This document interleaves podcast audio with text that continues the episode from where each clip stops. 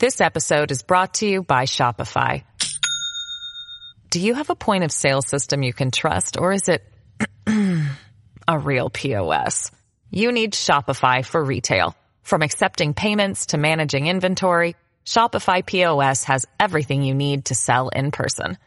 Go to shopify.com slash system, all lowercase, to take your retail business to the next level today. That's shopify.com slash system. In the squadron, they called him Bullets, but we call him Greg Kelly.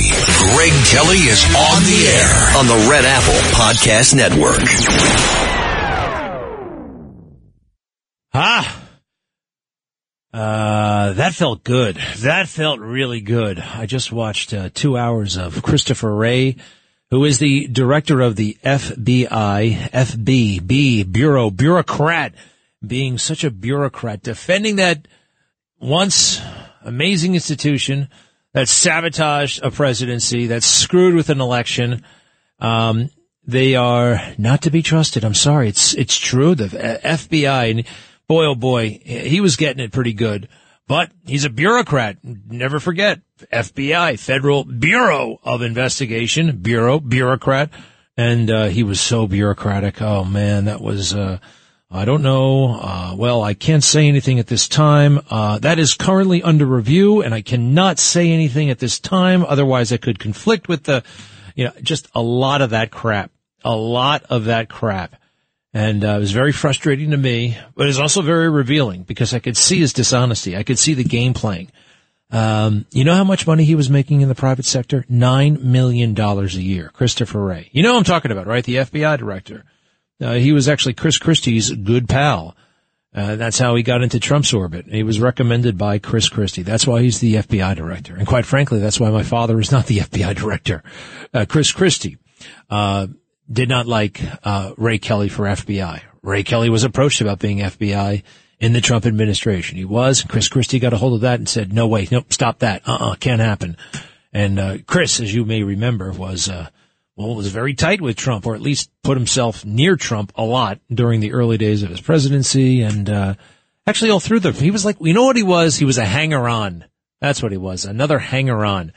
Anyway, finally, Matt Gaetz gets up the plate. Matt Gaetz, Republican of Florida.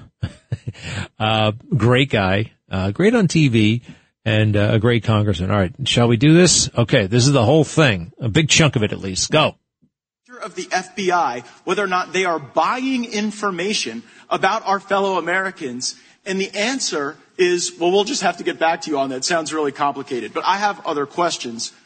I'm sitting here with my father. I will make certain that between the man sitting next to me and every person he knows and my ability to forever hold a grudge, that you will regret not following my direction. I am sitting here waiting for the call with my father. Sounds like a shakedown, doesn't it, Director? Uh, I'm not going to get into commenting on that. You, you, you seem deeply uncurious about it, don't you? Almost suspiciously uncurious. Are you protecting the Bidens? Absolutely not. The FBI well, does you won't not answer the has que- no hold interest on. in You won't answer the question about whether or not that's a shakedown, and everybody knows why you won't answer it. Because to, ev- to the millions of people who will see this, they know it is. And your inability to acknowledge that is deeply revealing about you. But let's go from the uncurious to the downright nosy. How many illegal FISA queries have occurred under your leadership of the FBI? Well, there are reports that have come out with different numbers about uh, compliance incidents. More than a million illegal ones? Because that's what the Inspector General said. The Inspector General said that in the 3.4 million of these queries, more than a million were in error. Do you have any basis to disagree with that, that assessment by the Inspector General? I- I'm not. I'm not sure. Actually, that's a, com- a correct characterization of the inspector. General. Stop for a second. Oh. You see what I mean about the bureaucratic speak? Oh, that's, I'm, I'm going to have to say that the characterization, right? All that stuff. That's a bureaucrat at work, and that's what he is. He's a bureaucrat in the most negative sense of the word. Uh, bureaucrat. What is a bureaucrat technically? Yeah. Uh, look it up in the dictionary. An official in a government department, in particular, one perceived as being concerned with procedural correctness at the expense of the people's needs. Christopher Wray. They should have his picture next to that definition. All right, keep going. Yeah, keep going. The American people need to understand what just happened. Uh, All right. Well, How why don't you why don't you scroll ahead? That's fine. Take your time, um, because he was just warming up. Sorry to interrupt the congressman there. Um, Jim Jordan doesn't even interrupt uh, Congressman Gaetz when he's on a roll. It was great stuff. All of that needed to be said. The other thing I was wondering about: where's the apology? Where's the apology from the FBI? Uh, we deserve one. You know, institutions love offering apologies these days. Um, Barack Obama apologized to the world for America being America. Also happens on a smaller scale. Um, you know, Microsoft uh, apologized for uh, building a factory on Indian land. Right?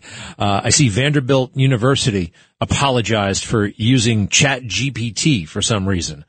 Um, uh, for for past, it's it's very fashionable. It's what people do, but this is warranted. We need an apology for the FBI, what they did in the election of 2020, covering up the FBI laptop, a million other screw ups. So by the way, um, at one point, one guy did actually apologize. His name was Richard Clarke. He wasn't an FBI agent, but he, he, he apologized for the federal government not stopping 9-11. Imagine that. Imagine somebody taking responsibility. All right. We're ready. Keep going.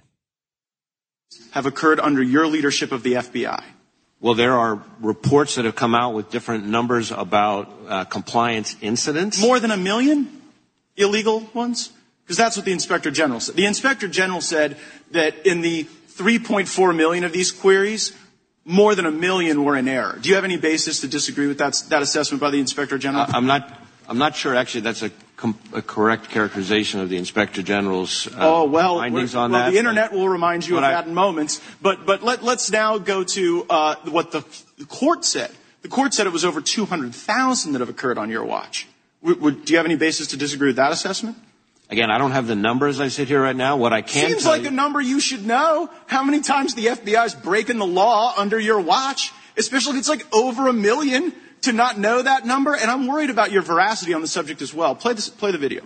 letters for you going to the FISA of court? the Capitol. Or you I don't going to- believe FISA is remotely implicated in our investigation. You- you- So, so there, Senator Lee's asking you whether or not FISA was in any way involved in your January 6th investigation, and you say no. It- Was that truthful? I said that I did not believe it was. Okay, so now let's pull up what the court said, which was something a little different than what you said.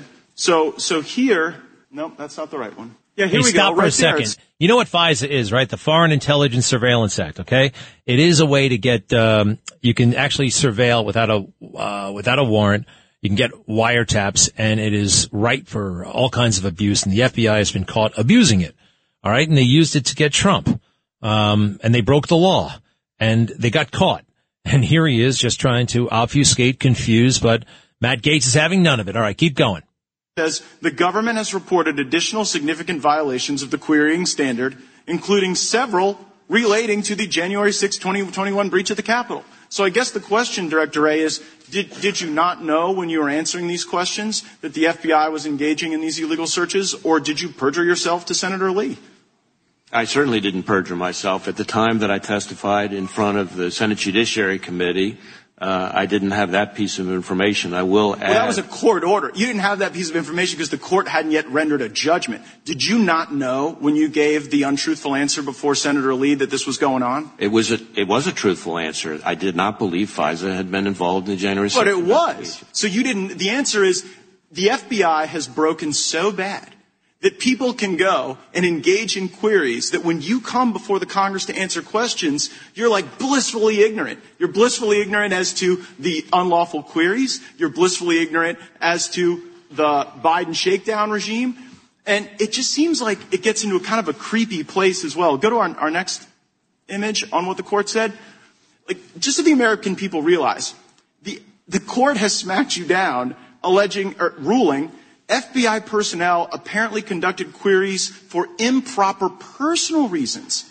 People were looking themselves up. They were looking their ex-lovers up. Who has been held accountable or fired as a consequence of the FBI using the FISA process as their like creepy personal snoop machine? There have been instances in which individuals uh, have had disciplinary action uh, and who are no longer with it. I, I can't get into it here, but we can follow back up But with don't you. you see, don't you see that that's kind of the thing, Director Wray, that you preside over the FBI. that has the lowest level of trust in the FBI's history.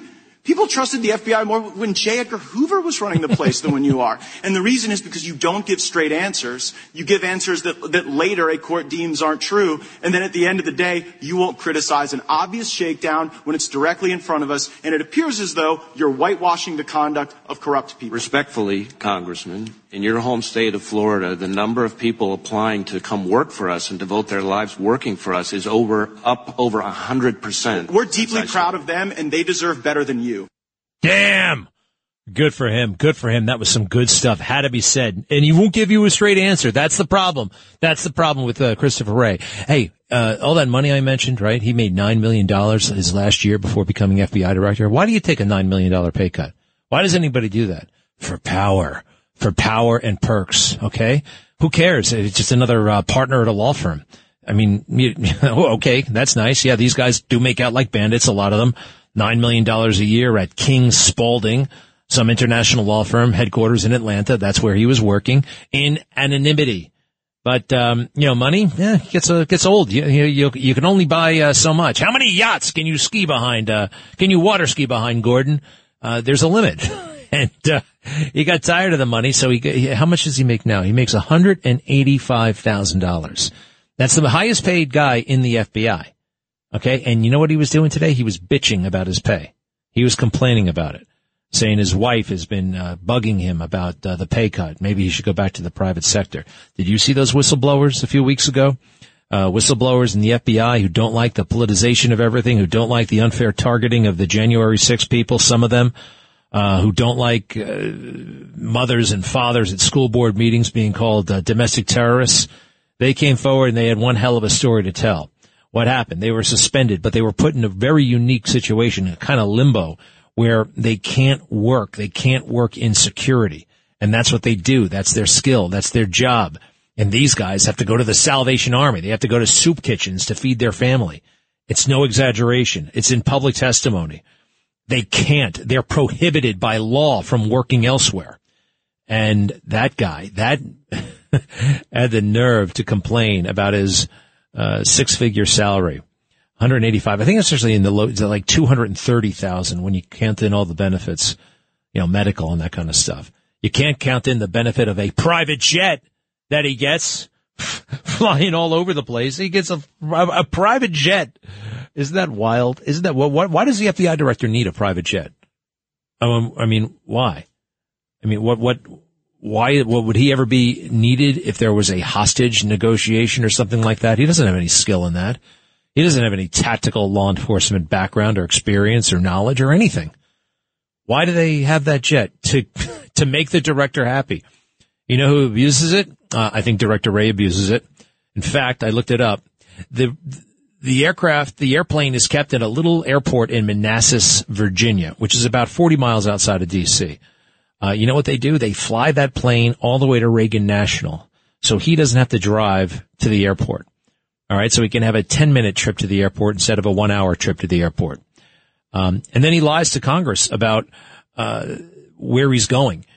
One point he walked out of a, a congressional oversight hearing claiming that he had business to do elsewhere. And what was he doing? He was on his way to the airport to get on that private jet to take him to the Adirondack Mountains where his family has a house and he's been going since the, I don't know, the 1970s or something like that. Hey, after that Matt Gaetz thing, two things on that. Did you notice the last part? Hey, can you play the last part one more time? The very last part about the recruitment and how many people, how many people from Florida? What was that all about? Um, he said, this was two Gaetz. He said, we have, we're getting a hundred percent more applications from Florida, right? You got it? Okay, good. Let's try it in your home state of Florida, the number of people applying to come work for us and devote their lives working for us is over, up over a hundred percent. We're deeply proud of them and they deserve better than you. The thing about that is he was ready with that little statistic, right? He was ready. He had his team look it up, right? They gave it to him and he's got a big entourage. He's got 17 people with him, 17 people, lackeys walking in and out and giving him, prepping him for this stuff.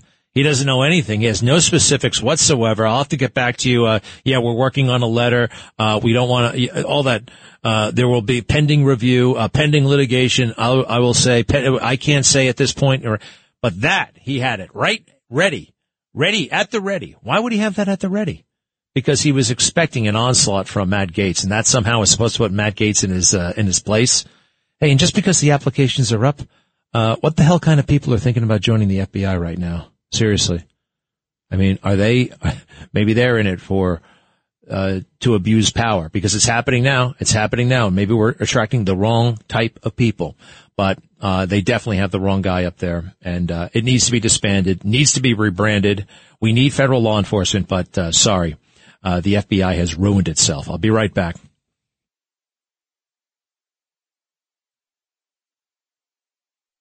Greg Kelly on the Red Apple Podcast Network. Uh, big story in the inside the Beltway, inside the bubble, uh, and that's New York too, media bubble, political bubble. That over there at Fox News, the owner of Fox News, that's Rupert Murdoch, right? He still owns it, and uh, his sons, well, they are, they were building up Ron DeSantis. Ron DeSantis, he was the next big thing, right? And uh, it's almost like Ron DeSantis worked for the Murdochs. Uh, we've seen that before. Uh, these Murdochs, uh, these uh, billionaires, these oligarchs, they think uh, they think they run the world, and in some ways they actually do. Uh, so they anointed this guy, they built him up, they made him this, but it turns out he's a big bust, and they have finally figured that out. Murdochs are often the last to know and uh, they have figured out that this guy is, you know, he, may have gone to Harvard, but he's just he's kind of mediocre. At least on the presidential stage, he was not made for this. He was not at all. He may, reminds me a little bit of Beto O'Rourke. Remember that Beto? I was born to do this, and it was cover of Vanity Fair, and was, he was going to be he was going to take the world by storm. And well, it was a great big fat bust. This is uh, a great big fat bust. Sorry, it's not working out. When is he going to quit? When is he going to drop out? He'll probably stay in all the way until the uh, the Iowa primary. I mean, they're doing they're desperate. The the swamp, the the establishment, they're getting very very desperate. Uh, but now there's talk about uh, the Virginia governor Glenn Youngkin. I don't know much about him other than that he looks like the governor from that TV show Benson. Remember Benson? Uh, nobody remembers Benson. Okay, that's all right. Um, that was a TV show and it was about, I don't, it was about a governor, his butler and whatever, but, um, it was funny too. What was that guy's name? Robert Goulam, Gouye. So it looks like DeSantis is not impressing people and, but it doesn't matter you and me. It's the big guys, the, the huge donors. And actually it does matter a little bit because the little donors, the small dollar donations are not coming around DeSantis. Who's noticing that? The big, the big guys uh, the people with the deep pockets. Speaking of big guys, uh, let's see. Uh, where's Biden? He's still on that uh, summit, making people uh, really shake their heads. It's just pathetic. He skipped the big dinner. He went over there to have the big dinner with the NATO chiefs, and uh, he skips the big dinner. Now there is something of a of a slow, slow game changer. This whole thing with the granddaughter. Now, if you've been looking at my content, I've been talking about Joe Biden's granddaughter for a year and a half. I looked it up. The first time I put it on Twitter and on this show was February of 2022. The New York Times got around to it last week. That's the first time they brought it up. And people are starting to, it's starting to sink in. Wait a second. He is a granddaughter that he doesn't acknowledge. And people don't like that. This episode is brought to you by Shopify. Do you have a point of sale system you can trust or is it a real POS? You need Shopify for retail. From accepting payments to managing inventory, Shopify POS has everything you need to sell in person. Go to shopify.com slash system, all lowercase, to take your retail business to the next level today. That's shopify.com slash system. Greg Kelly, entertaining and informative on the Red Apple Podcast Network. I have six grandchildren and I'm crazy about them. And I speak to them every single day. Wrong! You've got seven, you creep. I'm sorry, Joe Biden, you, and everybody's going to start calling you a creep. Peggy. Peggy from uh, Montgomery County, Maryland calls you a creep. That's Maureen Dowd's sister. Who's Maureen Dowd? She's the uh, columnist for the New York Times, but she decided to finally write a story about Joe Biden's unacknowledged grandchild. Her name is Navy. She lives in Arkansas. And uh, if Peggy, Maureen Dowd's sister, knows about it, uh, and Maureen Dowd wrote about it, well, the elites are now talking about it. You could be an elite. You could be, uh, you could be a person in America and not know a damn thing about Navy until um, well, until the New York Times started talking about it. If you seek out conservative media, if you seek out my content on, uh, here and on uh, Twitter, I've been talking about this for a year and a half because it violates some fundamental principle, right?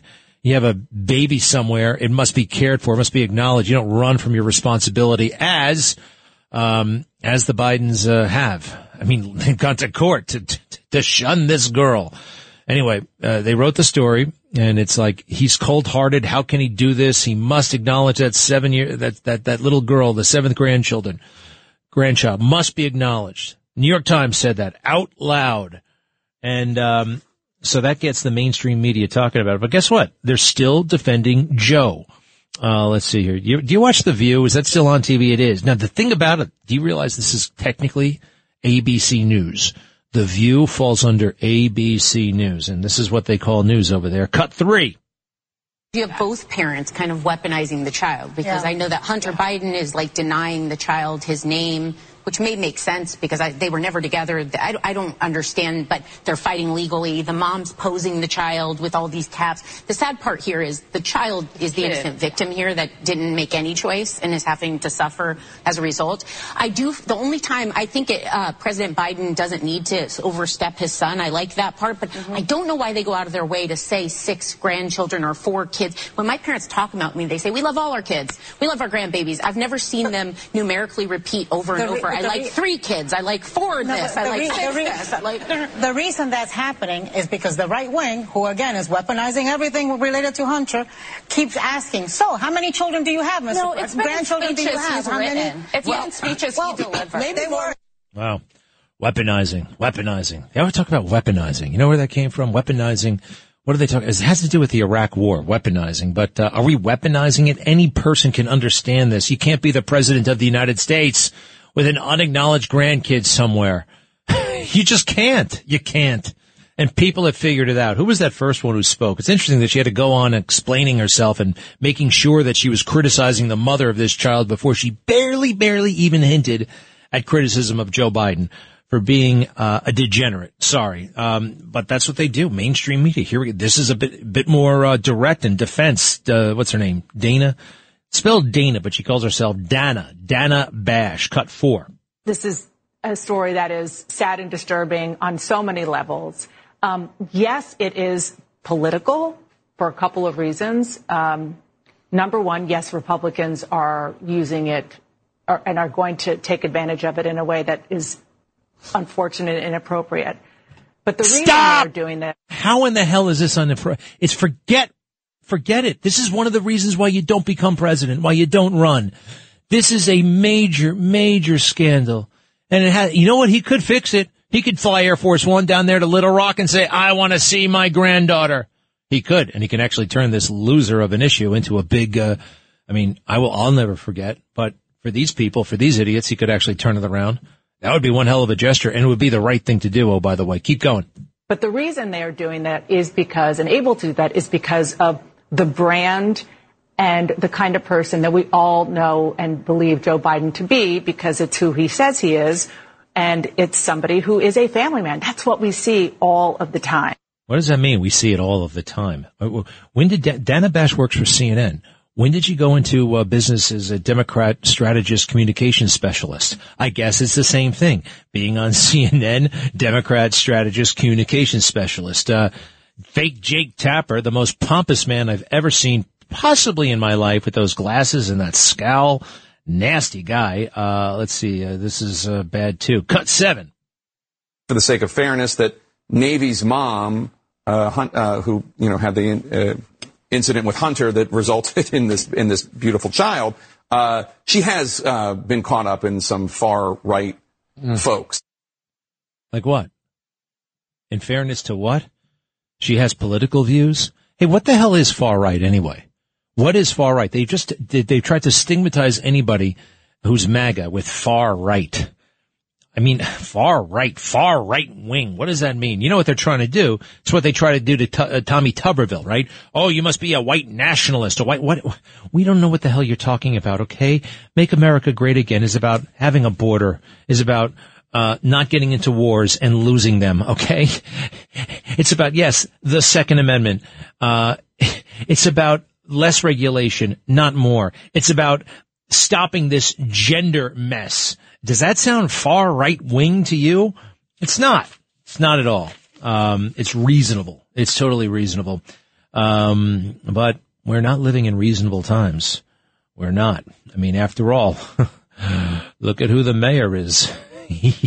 I found a few more moments from that crazy appearance he did at that cultural center over the weekend, uh, the Christian Cultural Center. I really like A.R. Bernard.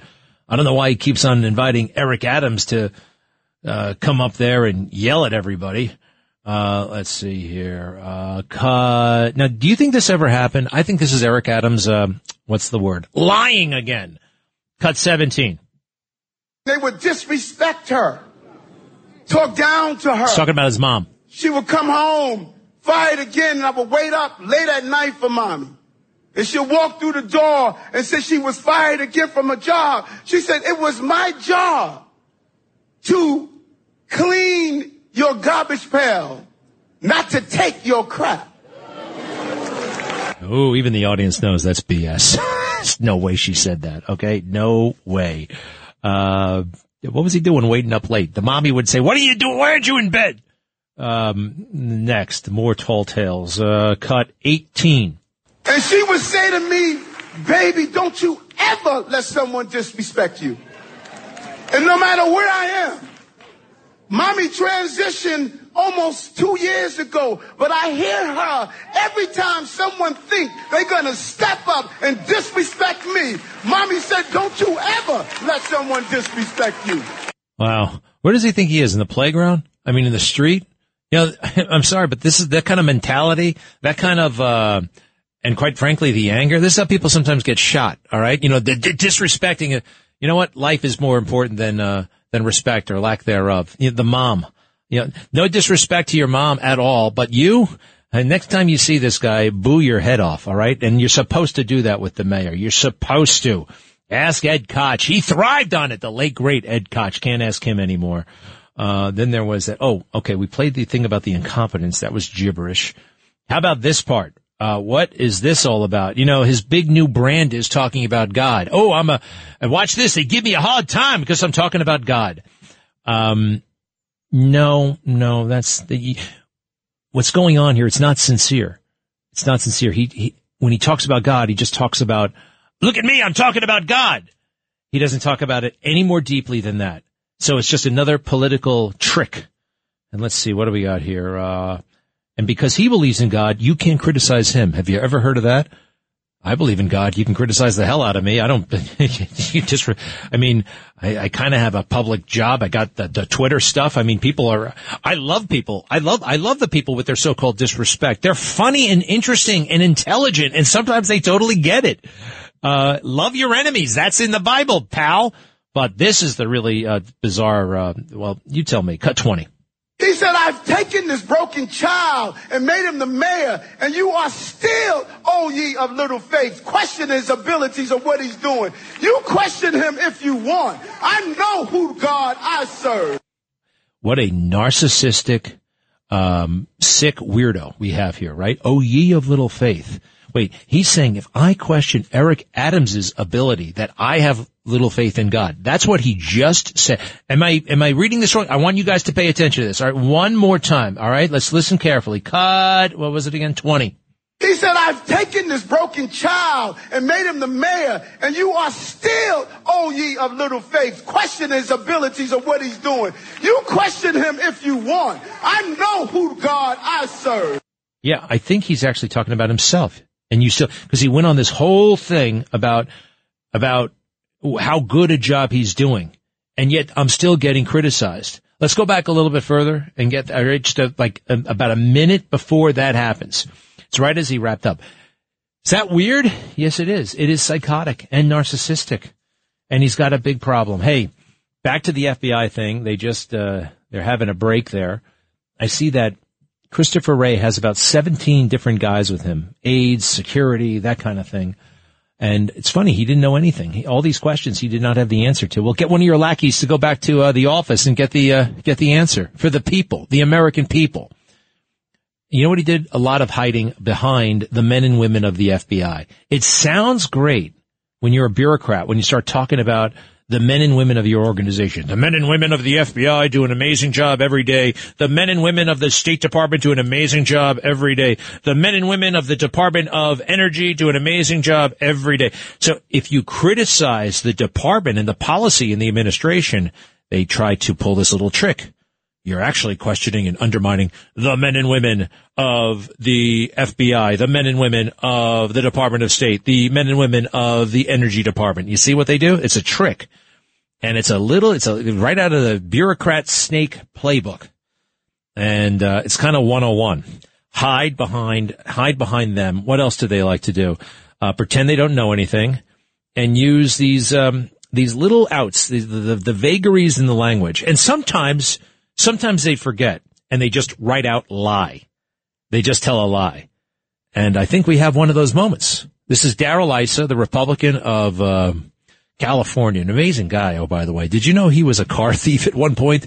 The guy knew how to steal cars, and he had a turnaround. He found God, I believe, and actually became a master installer of car alarms, and became a billionaire doing it. It's a really great story. We have this. Okay, here he goes. This is Darrell Issa talking to the FBI director. Uh, Memphis.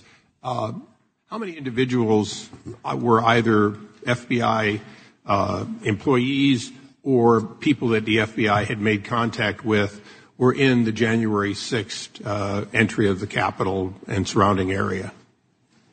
So I, I, really need to be careful here talking about uh, where we have or have not used confidential human sources. Was there one or more? Was there one or more individuals that would fit that description on January 6th that were in or around the Capitol? I, I believe there is a uh, a filing in one of the January 6th cases that can provide a little more information about this, and I'm happy to see if we can follow back up with you. I, I just want that. an yeah. answer. Was there one or more? I mean, you would know if there was at least one individual who worked for the FBI who, entered the Capitol on that day. Uh, I can't, again, I just can't speak to that here, but I'm happy to get the court filing that. Look, it's been two years, and you're now, you're now come before us. The gentleman asks these questions, makes all kinds of insinuations, and you, you nod your head yes, and then I ask you simply, was there one or more? And you won't answer that. So I'm going to make the assumption that there was more than one, more than five, more than ten, and that you're ducking uh, the, the question because you don't want to answer for the fact that you had at least one and somehow missed understanding that some of the individuals were very dangerous and that there were others inciting individuals to enter the Capitol after others broke windows. So, wow. Um, that's not the part where he lied, actually. That's the part where he played the, the, the, the bureaucrat game that they all play, and he plays – I don't want to say he plays it well because it's so crude. You can, you can see it right there. It's not elegant. It's not sleight of hand. I mean, there's sometimes you got to play the swamp game, but he's just clumsy. Um, but there's another, okay, there's another one where he says, I don't know. I don't know whether or not there were undercover agents there. Now he does know that, and that's where he caught himself. And actually, the the questioner caught him too. It's pretty good. Uh, uh, oh, you lost Morty. Morty was thinking about joining the FBI. I wonder why. I'll be right back. Wyndham Hotels and Resorts makes travel possible for all. Whether it's the long haulers looking for a great cup of coffee, a roomier rest for the on a whim road trippers, or a place to make summer memories with the whole family. No matter who you are, where you're going, or why, with 24 trusted brands to choose from like La Quinta, Days Inn, and Super 8, your Wyndham is waiting. Get the lowest price at wyndhamhotels.com. Restrictions apply. Visit website for more details. Greg Kelly on the Red Apple Podcast Network. Remember the annoying, very annoying Dylan Mulvaney? Uh, Dylan Mulvaney. Uh, the CNN is in all kinds of trouble because Dylan did not use, I'm sorry, some guy at CNN did not use DNA, Dylan's preferred pronouns. All right, I'll stop right there. Uh, I will use the pronouns that that person deserves. He, him. Who cares, really? I mean, are we going to be done with uh, them pretty soon? Sandra, hi. Hi, Greg. You know, this Eric Adams, the more he reveals himself, and he's really a joke, really, the more it makes it easy for you to become the next mayor. It's like you two are like night and day, totally different. You know, I So know, but I- you know what? It would be such a pain in the neck to run for mayor. I got to go around asking people for money and stuff like that, and I don't know. I, I, I, I don't know, and you got to be. I don't know. I, I, I don't know. I've been thinking about it. I don't know. I don't know. I don't know if I have the patience for it, to be honest. You know, and you got to listen to people all day long, and some of them are great, some of them are not so great. I don't know. Well, you do it on the radio. You listen to people all the time, and you hear what they have to in say. In short think, doses. uh, in short doses. I don't want to be at some, uh, you know, in some meeting in uh, in South Brooklyn, you know, for three hours. You know, I don't know if I want to do that. To be honest, I just don't. I mean, sometimes I do, but uh, right now at this moment, I don't. So uh, I don't know. It's a lot of it's a lot of work. You put a great big target on your back. Everybody's writing nasty. Can you imagine? Can you imagine somebody raising money, right? That just getting donations and big, so they can run nasty commercials about you. Can you imagine if I were actively involved in, uh, in, in, you know, taking in funds so I could r- run a nasty commercial on television about you, Sandra? Can you imagine that? What that would be like? I mean, and, and then to go into that process willingly, voluntarily. I don't know. I, I gotta say, I don't know if it's for me. I really don't. And my, my, my daughter's growing up, you know, do they need, do they need protesters outside the, outside the, the house? Although the house would be Gracie Mansion. I don't know, Sandra. Thank you very much. Uh, let's try Mike. Hi. Greg, how are you? Real quick, uh, the weather I want to talk about, the mayor and the governor in New Jersey. The mayor in New York All right. Well, most... hey, uh, you know, you don't, okay. Let's talk about, uh, what's the first thing you wanted to talk about and we'll leave it at that. All right. the weather, I'd like to talk about department stores and the stuff I want for Christmas. Okay. Uh, Mike, just go. Okay, the weather. They say this is the worst storm Oh, Mike, in Vermont I- I- from global warming. yeah. Right? Right? So I looked it up. In 1913, they had 11 inches of rain. I'm saying for people, right. don't take the bait when it comes to this global warming crap. That's all. All right, thanks. Yeah, I know, uh, but the rain has been bad. I feel really terrible. I see this picture of that girl up there in uh, Highland Falls who um, who drowned. I mean, my gosh, you know, that's just just uh, awful. And I know it's been happening for hundreds, if not thousands, of years. Becky in Oregon, hello. Oh, hi, hi, Greg. Um, when you play Eric Adams, it always reminds me of this Bible verse. I looked it up. It's uh, because he because he keeps dragging God into it. You know, he keeps mentioning God, and I feel like I'm going to have a panic attack. Okay, it's Matthew twelve thirty six. Well, wait, just before you mention that, it's okay. I mean, it's obviously fine to talk about God, but he does it in a divisive way and also in a look at me way. Look at me. It's not about him, capital H. It's about him, small h, Eric. And that's what I don't like. And he's, he's using it as a device, as a tool. But please continue. Okay. So these are the words of Jesus. He said, But I say to you that for every idle word men may speak, they will give it they will give account of it in the day of judgment. So, you know, you just can't be talking like that. And that's not even counting false statements. That's all. Uh, all right. So he's going to have a lot of uh, explaining to do for the big man. I'm not going to get involved in that. We're all going to have some explaining to do. Let's face it, Becky. Even you in Oregon. What's going on out there? We're in Oregon. What's it like? Uh, it got hot, but it's it's nice. Not not a lot going on. It's kind of how I pictured it. I mean, where in the state are you? Where? Yeah, in the middle, Uh, right? Well, yeah, and my town is right next to the Columbia River. On it's on the Com- Columbia River. Mm, that doesn't narrow it down for me. I have no idea where that river is. Is that the river that Evel Knievel jumped all those years ago? No, that was some other river. Becky, I'm so what? The Columbia River divides Oregon and Washington. Ah, all right. Well, I'm so pleased that you listen, and uh, thank you, and uh, to be continued. And yeah, I don't think Eric understands what it's all about. I hope he uh, settles down and gets a little bit quieter because because this stuff, this stuff is, um, you know, here, look, there's one, one three, one three. I think that You've had a lot of mayors that did the waltz, one, two, three, one, two, three, one, two, three. I do the boogaloo. I salsa. Ooh, how cool. And how about this one? Next one, one four. Every day in the police department, I kicked those crackers' ass, man. I was unbelievable. And here's a little bit more race card, cut one five. Let me tell you what hard is. Hard is picking cotton from sun up to sundown, giving birth on the field, and going back to pick cotton some more. Wow. Just, uh, okay.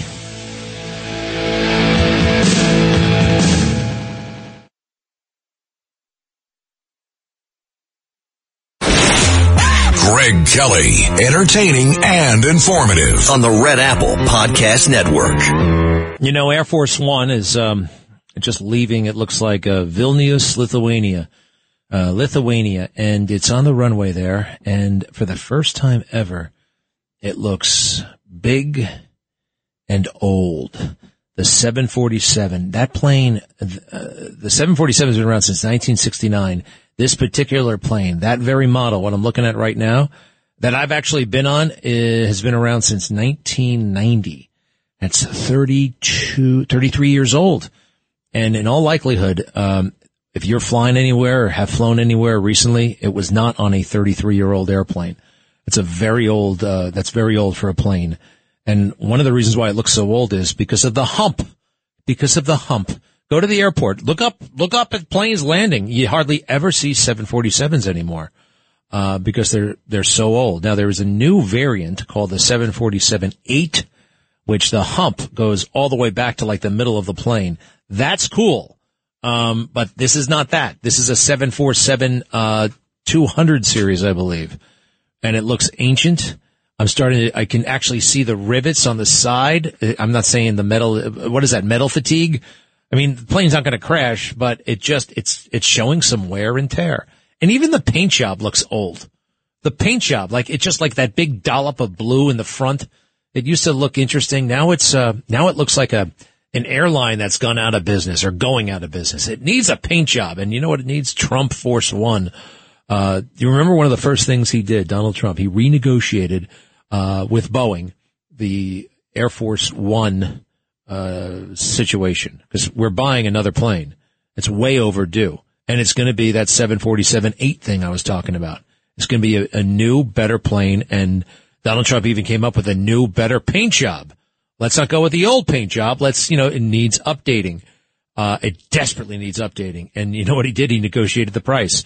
He negotiated it down. He got it like a billion and a half off. He knew we were being ripped off. That's what defense contractors do. They rip off America. Um, and he got it down to it. And he had experience doing that. What other president has ever purchased his own plane? Right. And it was actually the kind of beautiful thing. And the fake news, they poo poo that, you know, wait, we, we can't have politicians. Politicians are not supposed to do that. Politicians are supposed to, what are politicians supposed to do? Raise money, make promises, do favors, ask for favors, raise money, ask for your vote, make commercials. I mean, this rolling up your sleeves stuff and actually getting involved in the mechanics. Wait, but you're not supposed to do that. It doesn't work that way. That's for the bureaucrats. What are the bureaucrats going to do? You're going to put us out of a job. That's a big chunk of this right there. James Flippin just walked in the room. James, uh, our news guy, what's going on? Hey, Greg. Good afternoon. How you doing? Well, uh, just tell me this. What am I missing? Because I'm so focused on the a couple of things. Christopher Wray, mm-hmm. the Biden granddaughter thing, which I think is uh, an amazing story. Mm-hmm. Uh, Adams Adams's lunacy intrigues me a little bit, but even that's getting old. What am I missing locally? Well, let's see. We're talking a lot about the fact that there's ongoing flood cleanup in the Hudson Valley and trains are getting back to normal after all the devastation there on Sunday. Then we also have four people shot outside of a park in the Bronx last night. And that kind of feeds into this story where Siena College put out a poll showing six in 10 New Yorkers fear they're going to be a victim of crime sometime soon. Oh, and that's what Eric Adams is running around saying. I'm a victim of bad media. He's getting bad press. That's what he's doing. He's saying, I, it's all a lie. It's all a makeup job. Well, four people, four guys were shot in the Bronx. What neighborhood? Two kids, by the way. What neighborhood? Fordham Manor. I went to Fordham University. I could never quite figure out where Fordham Manor was. Where is Fordham Manor? You know, uh, I know Fordham Manor. What was the relation? I think it's probably due north. It was. At, I know it was at St. James Park. If that does anything. How old were the kids? Three and six. Shot in the legs. Oh, they're going to be okay though. They are. All four victims expected to be okay. Um, what was the issue? Uh, we don't know yet. We know that there were two alleged shooters riding scooters, which this follows up on last weekend's, you know, shooting spree in Queens and Brooklyn where a guy was riding a scooter. I, w- I wonder if it had anything to do with the, this matter. Cut one eight, cut one eight, because people can get really worked up about about this. Cut one eight. And she would say to me, baby, don't you ever let someone disrespect you. And no matter where I am, mommy transitioned almost two years ago, but I hear her every time someone think they're gonna step up and disrespect me. Mommy said, don't you ever let someone disrespect you. I get disrespected all the time. It's really no big deal. You got to let it go. You got to let it go. You just got to let it go. If you went around, I mean, I would not, I would, I would not be able to. Let's see, where was I disrespected first today? Had a pleasant cab ride. I can't blame All right. that. That's good. Uh, had a, mm, well, nothing comes to mind, but so, I mean, you have incidents all the time. You, these little micro, don't they call them microaggressions? They do. Yeah. They call them microaggressions. And you can't yell your head off about something like that and, and, and do something. And I feel like, quite frankly, I'm sorry, but with all these guns running around and uh, so many teenagers with the guns and that kind of mentality that Eric Adams just so uh, uh, bizarrely summarized can lead to violence. Yeah. I mean, it does seem like there's a lot of that sort of, uh, machismo. Um, you know, you disrespected me. You know, you can't say that about me. Um, that sort of thing does seem to fuel a lot of the violence in this country and certainly in this city. I like that word you used, machismo. You don't hear it very much. You used to hear macho. Remember macho man? Now machismo, which is, uh, what is machismo? What is machismo? That's, uh, masculinity. That's, uh, well, Diego, uh, that's a Latin word. Uh, what's the deal with machismo exactly? It's like, um, like being Man, a man. a man. Yeah. You like- can act like a man! When, when the Godfather grabbed the actor and, and slapped him around because he was crying. You gotta be a little bit macho, machismo. And it's also everything that goes with it. Uh, all the kind of, I don't know what it is, It but makes me think of Razor Ramon in the WWF back in the day. He always talked about his machismo. you watch WWF? Oh, I did. Once I found out it was fake. I mean, it's fake. Right. Just like, uh, just like John Stossel asked that guy. I want to ask, it's fake. Why do people get so into it? Well, I mean, movies and TV shows are fake. That's true. Hmm, that's an interesting point. It's like a stage play. It's a, it's a physical, you know, it's a, it's a, it's a show. That you know what you just you just solved the riddle for me. so it's like a play. So everybody there knows it's a play. Oh yeah, I mean, it, honestly, the funny thing about wrestling, and I, I, on, I haven't watched it regularly since the late '90s, early 2000s, but um, the fans really get into their disagreement with the storyline. In other words, nowadays at, at pro wrestling shows, fans will chant this this storyline's boring, or you know, get new writers or anything like. So they totally embrace the fact that it's fictional. Um, I, that's interesting. It is, ju- yeah. But they um they don't seem like the type that would go to a play or or you know what I mean. They're not the kind of would, would, they're a bit more uh, I don't know. But that, that look, I don't go to plays. I don't like Broadway. Any movie, the worst movie in the world is better than the best Broadway show. Mm-hmm. That's how I feel. That's my policy, basically. They're Yeah. all they they go on too long. The seats are too small. I have no idea what they're talking about. None, zero. And they talk way too fast. They, they got to write for you know you hear about writing for television. Mm-hmm. You know, writing for commercial. They got to write for an audience. I think they're writing for each other. Like you know, oh, isn't this funny and witty? And blah, blah, blah. I can't hear what you're talking about. By the way, that's another news story that you may be aware of. The fact that the writers strike is ongoing. There hasn't really been a lot of like intrigue or focus, I don't think, amongst the general public in terms of this writer strike. Maybe not as much as the last time it happened, but um, why do you think that is? I think it's just there's so much out there. Like we're alluding to it. You know, there's streaming TV shows, on-demand TV shows, whatever it may be. Everybody's distracted. Everybody's smoking dope. And you could sit around for the rest of your life. And if you live to the age of 4,000 trillion, you would never be able to watch all these shows. So just because the writers are not writing right now, um, there's still so much stupid content out there to watch. And some of it's great. It's totally addictive. Um, I think it's interesting that, uh, the Colbert and, uh, Fallon and those guys, they aren't on the air because of the writer strike, right? Yeah, right. Well, can't these freaking guys write? I mean, why are they there? Why, why the hell would you hire Jimmy Fallon if he couldn't, you know, why, why does he need a writer? Right. I don't, I don't, I mean, why, why does, uh, Colbert? I mean, it's, they should be very, very embarrassed. Well, it is kind of a different thing. It's a discrepancy, I think, between radio talk shows and TV talk shows where like those TV talk shows, they're not as driven by the host really. It's much more about Uh, the guests and the, You know, I, I don't really talk about it lately, but I have some insight into that, and that's uh, uh, that's not true of all shows. well, yeah, I guess I'm talking about those late night sort of like intended to be comedy type shows. Uh, right. All right. So anyway, they stink. I think they lost their uh, relevancy a long time ago. And um, all right, James. Well, what is going on in the home front? What's going on here in the city? No, you with me personally. Yeah, in your marriage situation. Well, let's see. Uh, we just had a family reunion on Saturday. How is the family with your? You know, let's face it, same-sex couples are relatively new. Right. Uh, how is your family with all of that? Very accepting. Very. I, I never faced a little bit any problem with that whatsoever. Not even a momentary. Wasn't somebody just for a moment puzzled? Yeah, well, I think like I might have told you before, like my older brother, I don't think he believed me when I first told him. He thought I was joking. Nobody in the world believes you're gay. all Well, right. I mean, I, other than the people who really, really know. Right. But everybody else. I From mean, now on, I'm going to have to camp it up a little bit. Maybe I should be like, oh, Greg, you big lug. Something like You know, I'm sorry. My fake gay is so much better than your real gay. All right. I mean, I'm sorry. That was that that that was a straight guy pretending he's gay. Well, give But my, no, my family, thankfully, you know, everybody gets along and, and all that works out. So it was a good time. all right. Well, uh, give my best to the Mister. we'll be right back. Greg Kelly on the Red Apple Podcast Network. Wouldn't it be amazing? And it could very well happen that right now the history of this country will be determined by a seven-year-old girl riding a uh, a big wheel in Arkansas right now, off in the mountains uh, on some dirt road, riding a big wheel. Uh, seven years old. This girl, her name is Navy, the daughter of Hunter, the granddaughter of the President of the United States, uh, and the President will not acknowledge her existence. And people are catching on. People are catching on. Regular people, people who don't follow the news as closely as we do, are finally figuring it out. Wait a second. He has what, where, and won't, right? So, uh, I found this tweet from October of 2020. This is back when he's asking everybody to vote for him, right? And this is Joe Biden. He says, I've had a rule my entire life. No matter what's happening, no matter how important the meeting, I'll always answer a call from my grandchildren. How about that one, huh?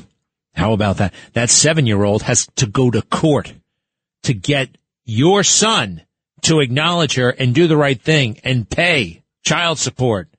You're the president of the United States. You brag about how many granddaughters you have, but you won't go to the next number, seven. You got six, but you won't say seven. And oh, by the way, this is not some conspiracy theory. It's been established by a paternity test.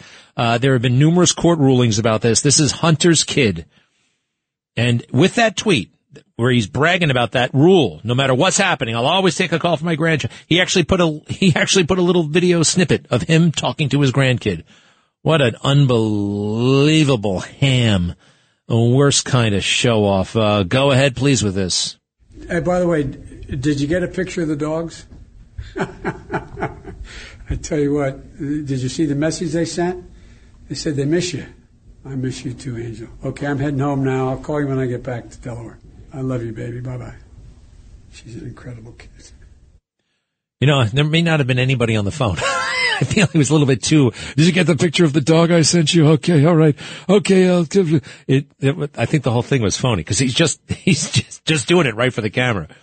The thing he writes is, no matter what's happening, no matter how important the meeting, I'll always answer a call from my my grandchildren. But he's like sitting in a in an like kind of a in a, like a hallway. He was not. He didn't just come from a meeting. You can tell from the picture. All right, he's been there and he's posing. It's like this is probably take four, knowing Joe Biden, right? They didn't do that just once. The dishonesty, the deception plagues our society, especially our government. Now, this is the moment where I think that Christopher Wray, you know, a lot of the stuff is bureaucratic snake cheesiness, uh, you know, skirting the issue, deflecting, uh, obfuscating, all that stuff. But here, I think he gets caught in a lie, and a full out, you know, just, he's not telling the truth. You ready? Okay, this is Congressman Andy Biggs doing the questioning of uh, the FBI director just a little while ago. Go ahead. things here, and and uh, please don't don't distract here because we're focusing on that those who were there in an undercover capacity on January 6th, how many were there? Uh, again, I, am not sure that I can give you that number as I sit here. I'm not sure there were undercover agents uh, on scene.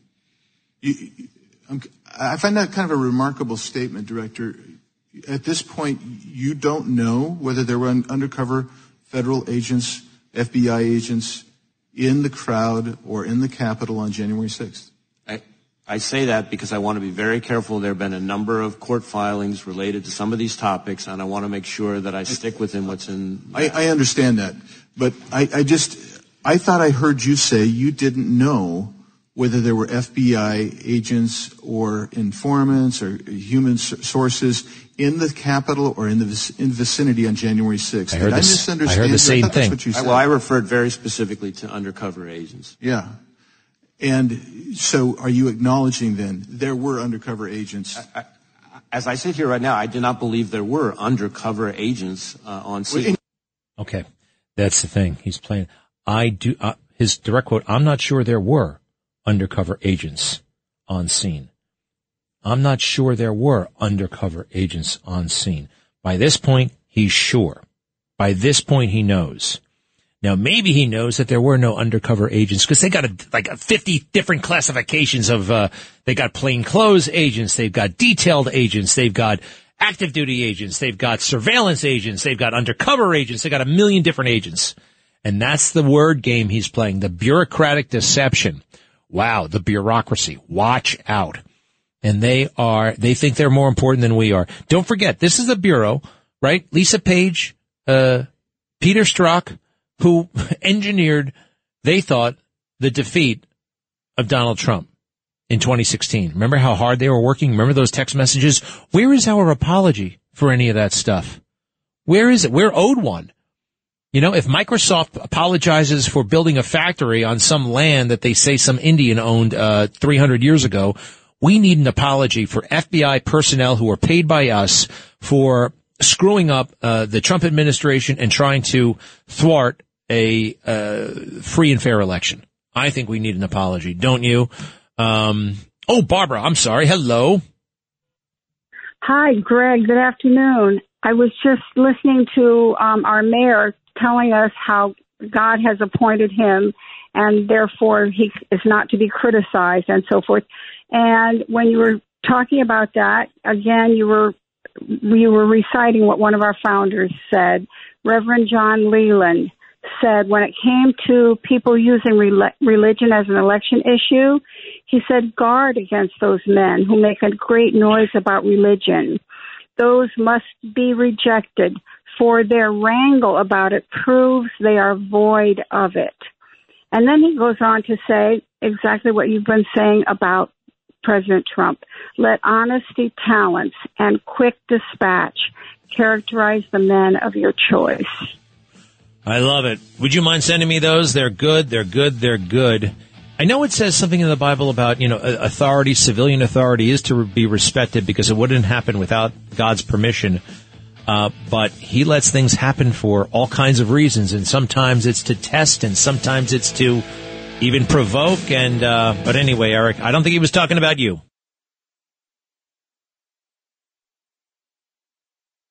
Greg Kelly on the Red Apple Podcast Network. Hard as having someone talk down to you and expect for you to take it no matter what they say and what they do.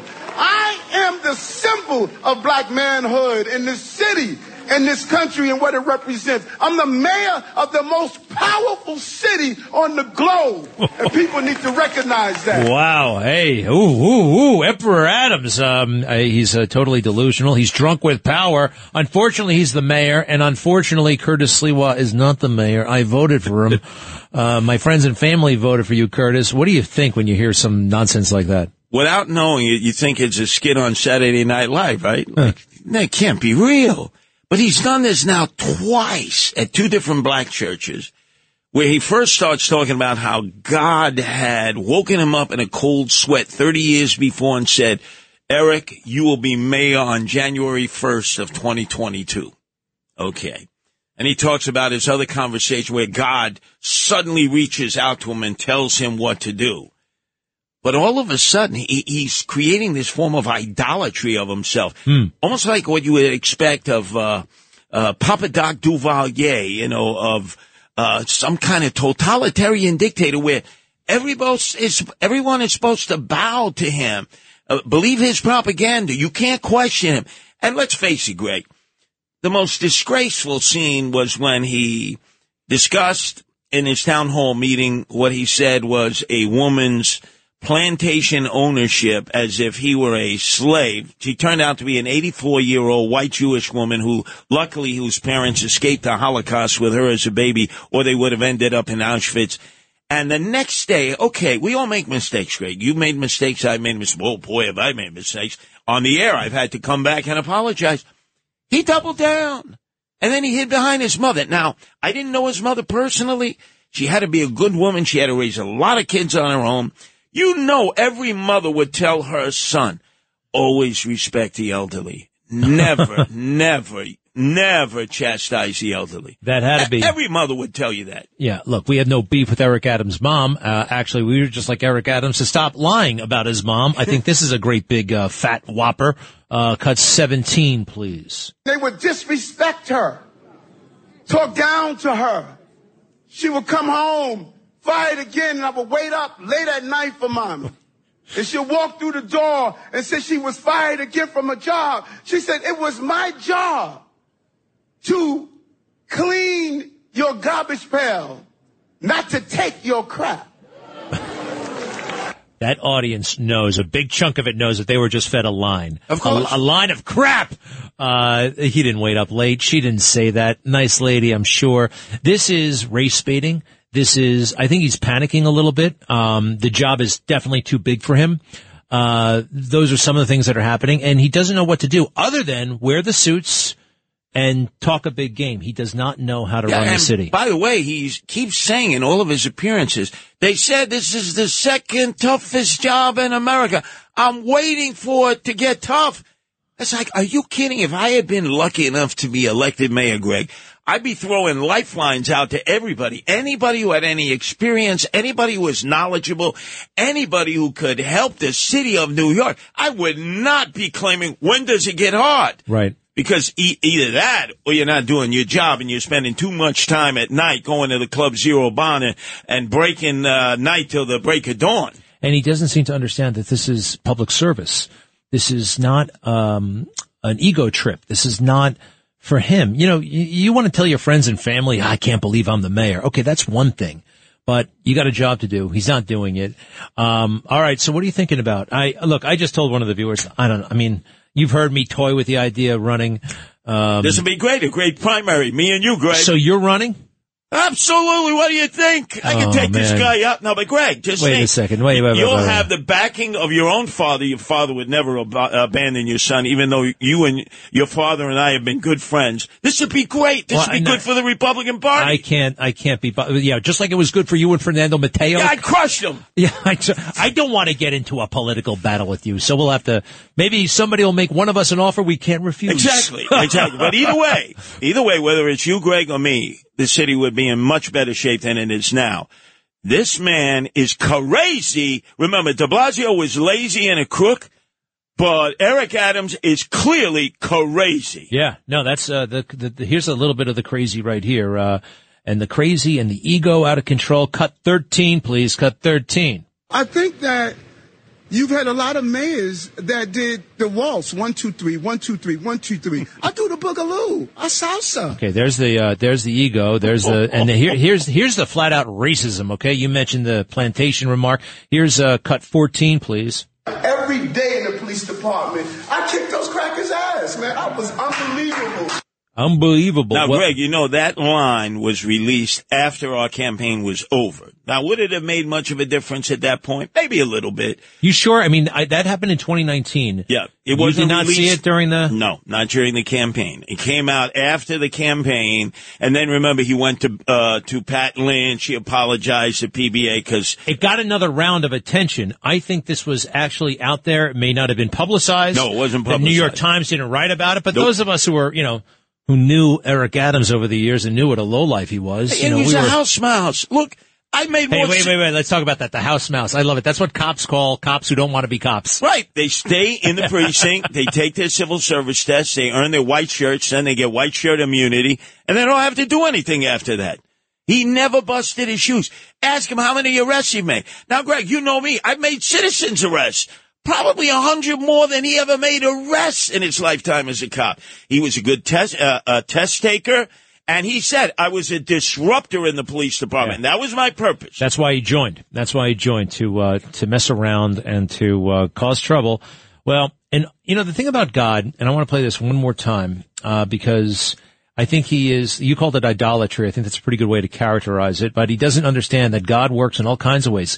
You know, he was elected mayor, maybe so.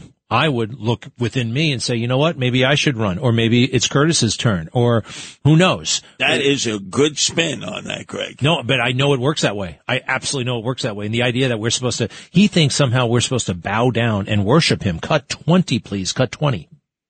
He said, I've taken this broken child and made him the mayor, and you are still, O ye of little faith, question his abilities of what he's doing. You question him if you want. I know who God I serve. And he's going back and forth between God's voice and his voice and your voice. So he's all over the Now, place. now, Greg, you're a lot more religious than I am. You're a lot more godly than I am.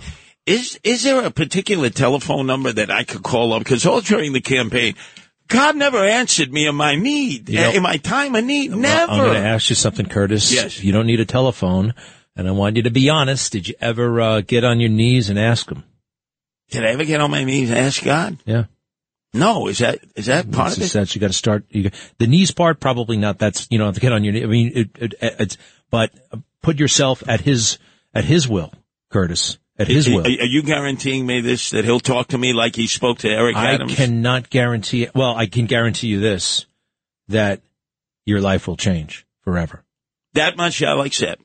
But I want to know why he chose Black Jesus over Curtis Lee. I really want to know. Well- it's as if God the Father sent us Black Jesus in the form of we, Eric we Adams. do know that God works in mysterious ways. Is he the Mashiach? And look, Is he the Messiah? Has he returned in this? please, God does not. Um, you know, look, if everything were peaceful and beautiful, where would the life would be pretty dull? If we had no choice, we always have a choice. We can choose. We can choose well, or we can choose the hard. That is true. And we're not sheep. I mean, sometimes we're, we are sheep, but free will is part of this equation. And, uh, yes, it would not have happened without his green light, but again, he can turn, he can turn anything around into such a, something beautiful and amazing. So I don't know how it works, but I know it works. I'm gonna, I'm gonna, I'm gonna try it. And if he doesn't respond to my call, I'm coming back here. I want a rebate from you, Greg Kelly. Curtis, wait a second now. It costs you nothing. Remember that. Well, that's true. And he's been so good to you, God, if I oh may. hell yes, I he's mean, been great many, to me. Wait a second. Now, wait a second. You were shot five times? Hollow point bullets. Just like the Godfather. Yeah. They got him five times and he's still alive. Worse than that, I was divorced five times. You know, I'd rather get shot five times than get divorced five times. So after the third marriage, didn't you think like, okay, maybe, maybe I'll just Right. date. Maybe I'll date. You know, I like to blame my mother, Francesca, bless her soul, because whenever I would bring the lady in my life home, she would say, Curtis, do you love this woman? I say, yes, mom, I love her. Then you must do the right thing by her. You must marry her. I said, I just got through a divorce. No. Remember, it's, it's the family here. It's the Bianchino family, her family, and the Sliwa family. You must marry her if you love her. No, you needed to be like uh, Joe Pesci in Goodfellas. I settled down almost every night, Mom. but why didn't you find a good girl and settle? I settled down almost every night. That, you know, your mom said a lot of things. I don't think you bait your mother in everything, but no, Uh, listen, well, look, I got to blame somebody, right? Instead of me being such a stunad. it all worked. What is a stunad, actually? What is that? a real dummy. You know, a real dummy. I mean, we got, we got a few of them who work around here. I'm not, I'm not saying anything, Diego and uh, Rico Rubba, Robatelli, Yes. Whatever your name is. I heard about you and the uh, the, the on air critiques. Uh, these guys are doing a great job. All right, so going forward, yeah, five times you got shot. Let me just ask you this: I've heard of people getting shot, and sometimes they say they don't realize they were shot, or it feels like they were punched. Uh, they didn't realize it. Um, w- did you realize it right away? Yes. Oh, immediately. The worst cramping you could ever imagine. You can barely breathe. Uh, You know what was worse than getting shot five times with uh, hollow point bullets? Chronic Crohn's disease that I had for two years. It 23 hours a day. The pain was so intense. If you asked me, what would you prefer to go through again? Get shot. Chronic Crohn's disease or getting shot five times? I'd say, please shoot me right here five times. Five times. That was the Crohn's disease. I don't even want to know what Crohn's disease is. It's ill- intestinal, Oh, so right? many of our listeners, Ill, Ill, ileitis, colitis, chronic Crohn's No, disease. I'm Oh. familiar. I'm familiar. I don't have it. Never had it, but Oh, I, I know it's hopefully tough. never. Hopefully well, never. All right. So you got shot, and uh, how how long until you were walking again and back at work? Well, I, I- I got back work relatively quickly, but about two years before I was normalized. I had a colostomy bag. I was impotent, incontinent. In fact, that was one of the reasons that I got divorced. I opened up the front page of the New York Post, believe it or not. I was in WABC doing Angels in the Morning with Lisa. Front page, Lisa's divor- divorcing Curtis. No internet at that time. I said, what's this? She was right there. was no fault divorce at that time. No, no fault divorce. You had to have a reason. She said, well, you didn't hit me. You didn't take the money. I controlled the money. You weren't mentally cruel to me. So I had to say you were withholding favors. I said I was impotent. I was shot for Oh, two years. Yikes! Everything working fine though, right? Well, hopefully. Hopefully the plumbing's we'll have- working now. We'll have to ask uh, other people. Uh, Curtis, you're amazing, Curtis Sliwa, and uh, Come on, thank- let's get it on, Greg. A nice Republican primary for mayor. Oh boy, no! Uh, can I Wilson Bakula you or something like Yeah, that, you or can, can. I? Well, can I? parties. Isn't there a isn't there a shortcut here? I don't want to. I, I I got debating you and WABC. Oh, this would be so good. No, I mean Curtis, we want to win. We want to change the city. We can't just put on a show. We got to get we got to get serious. And I know there are going to be some things you do different. Well, you know who we should call upon as our rabbi should be Rudy Giuliani, the greatest mayor of our lifetime, uh, ever, ever in the city of New York. It is amazing, right in this space right now. We got you, we got Rudy, um, we got a past mayor, we got a past mayoral candidate. I think we may have a future mayor. I don't And know. where- Remember, our owner operator was a mayoral candidate, John Catsimatidis. And you know what? Maybe maybe he's the guy. Maybe he should do it. I mean, have you seen him lately? He looks great. We have He's- to consult with our consigliere, Rudy Giuliani. Um, I got to consult with the wife, and uh, and of course the voters. All right, everybody, we'll be right back. Thank you, Curtis. Anytime.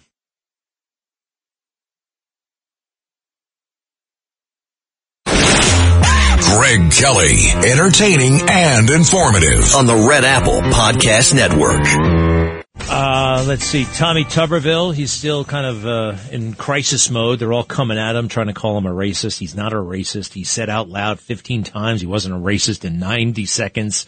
Um, in the very moment they say he said something racist. All right. It's such a, it's such a sham. And poor guy. I like him a lot. The coach of the, what was he, Auburn or University of Alabama, some college football team. He was very, very good.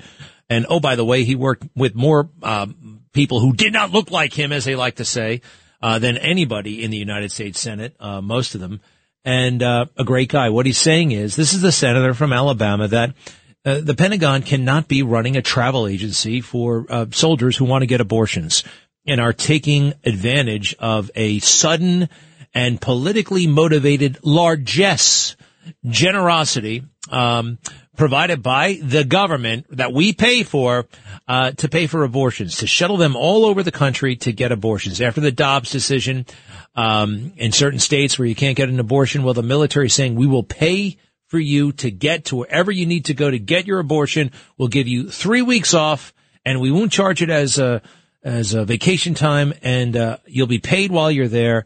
And what was the other thing? Oh yeah, free airfare. Free. That's the most important. Free airfare. And oh, by the way, your dependents. You might be in the military. Maybe you're a man. Maybe your wife, uh, is a civilian. Your wife can go get the abortion. I mean, yeah, that's the kind of stuff that's going on here. And Tommy Tuberville, who is an elected representative of, uh, let's see, the people, is saying no to these generals, to these uh, various secretaries of defense, former president, otherwise, saying this is damaging our readiness. No, it's not. No, it is not. I'm telling you firsthand, that is a scam. Okay? The Commandant of the Marine Corps, there's no officially sworn in Commandant of the Marine Corps. Uh, my offer still stands. All right. Well, I'm not going to give you a million dollars, but if you can name and don't look it up who the Commandant of the Marine Corps was until Monday, right? Do you know who it is? No, nobody does. Nobody, nobody in the regular world would know that kind of thing. And actually in most of DC, nobody knows that. Um, it was a terrible guy, a terrible general. Named uh, Berger, who gave away all the tanks. I mean, he was the worst. He set the Marine Corps back decades. Um, it's just a relief that he's no longer running the Marine Corps. Um, and now the liberals are pretending that this is a this is the worst thing that ever happened, and we must get a commandant of the Marine Corps. I don't think I've ever, you know, I was a Marine, 1991 to when did I get out? Uh, 2000, active duty, and then I stayed in the reserves until like uh, mm, 2012 or so. I don't think I ever heard the commandant of the Marine Corps that title ever mentioned on the media. One time, 60 Minutes, they tried to say the Commandant of the Marine Corps is racist. Of course, 60 Minutes. Poor guy, General Mundy. It was a total, another, another setup job. So the pressure is, uh, pretty intense right now on Tommy Tuberville. Um, he made it clear, look, white nationalism, I don't know from white nationalism. That's what he was saying. What was happening in the early days of this administration, you guys were trying to lump all of these elements in together to besmirch MAGA. All right. You were pretending that MAGA was something that it wasn't, that MAGA was white supremacy. MAGA is not white supremacy. It is the opposite of white supremacy. And white supremacy, oh, by the way, stinks. And everybody knows that. But they try to unfairly uh, tarnish us and say, oh, wait a second. Uh, no, just totally unfair. And, uh, but that's what happens. And uh, the, the, the fake news is, is running with it and running with it. Oh, we have a vacancy on the Joint Chiefs. Now even Fox News is trying to make a big deal out of this. And you know, you can fake people who've never served in the military. And then what they will do is, uh, the fake news, they will look, they will selectively pick people with military experience, former military experience. It's like there are millions of people who served in the military. Just find one who agrees with you. I can find 10 who don't agree with you. You know, it's a little bit, you see, you see this sometimes, God bless them, with the 9-11 families, right?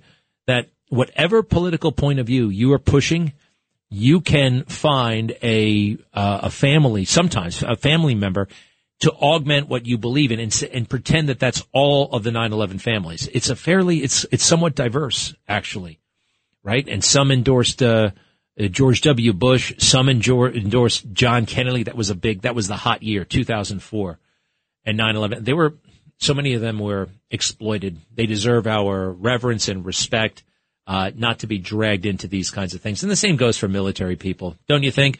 All right, almost done. That was fun talking to Curtis. What do you think? Do you think he really? You think we'd really have to primary each other? I, I just that that that makes it mm, that makes it that makes it less uh, less less intriguing. You know, I don't want to I don't want to take on my friend. I don't want to beat him that bad. I mean, I, I would be terrible for his morale. I, I know he he'd be a real force to be reckoned with here. Uh, and we'll see. All right, Steve, hi. Hello there. How are you, Greg? Good. Hey, uh, Greg, I'm just curious if you happen to know what uh, Joe Biden's favorite Disney movie is. What? That would be Snow White and the Six Dwarfs. Ah, very good, actually. I like that. Snow, thank you. Yeah, well, well done. Well done. Movie- I, I got to get another one. Uh, thank you. I, I'm going to remember that. Tony in Clifton. Hi.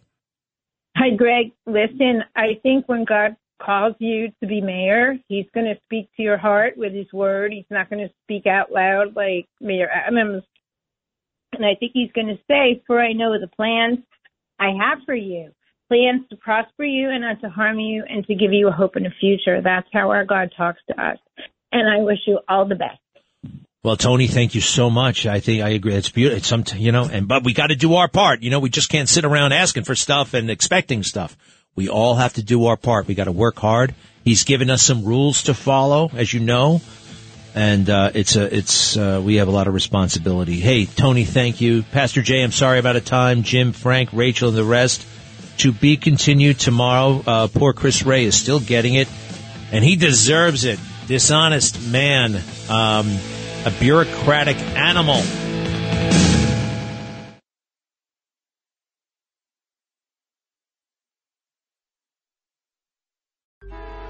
Traffic jams, tailgating, pileups. Ugh, the joys of driving. How could it get worse? The federal government wants to have a say in what you drive. That's right. The Biden administration's EPA is pushing mandates that would ban two out of every three vehicles on the road today. Don't let Washington become your backseat driver. Protect the freedom of driving your way. Visit EnergyCitizens.org. Paid for by the American Petroleum Institute.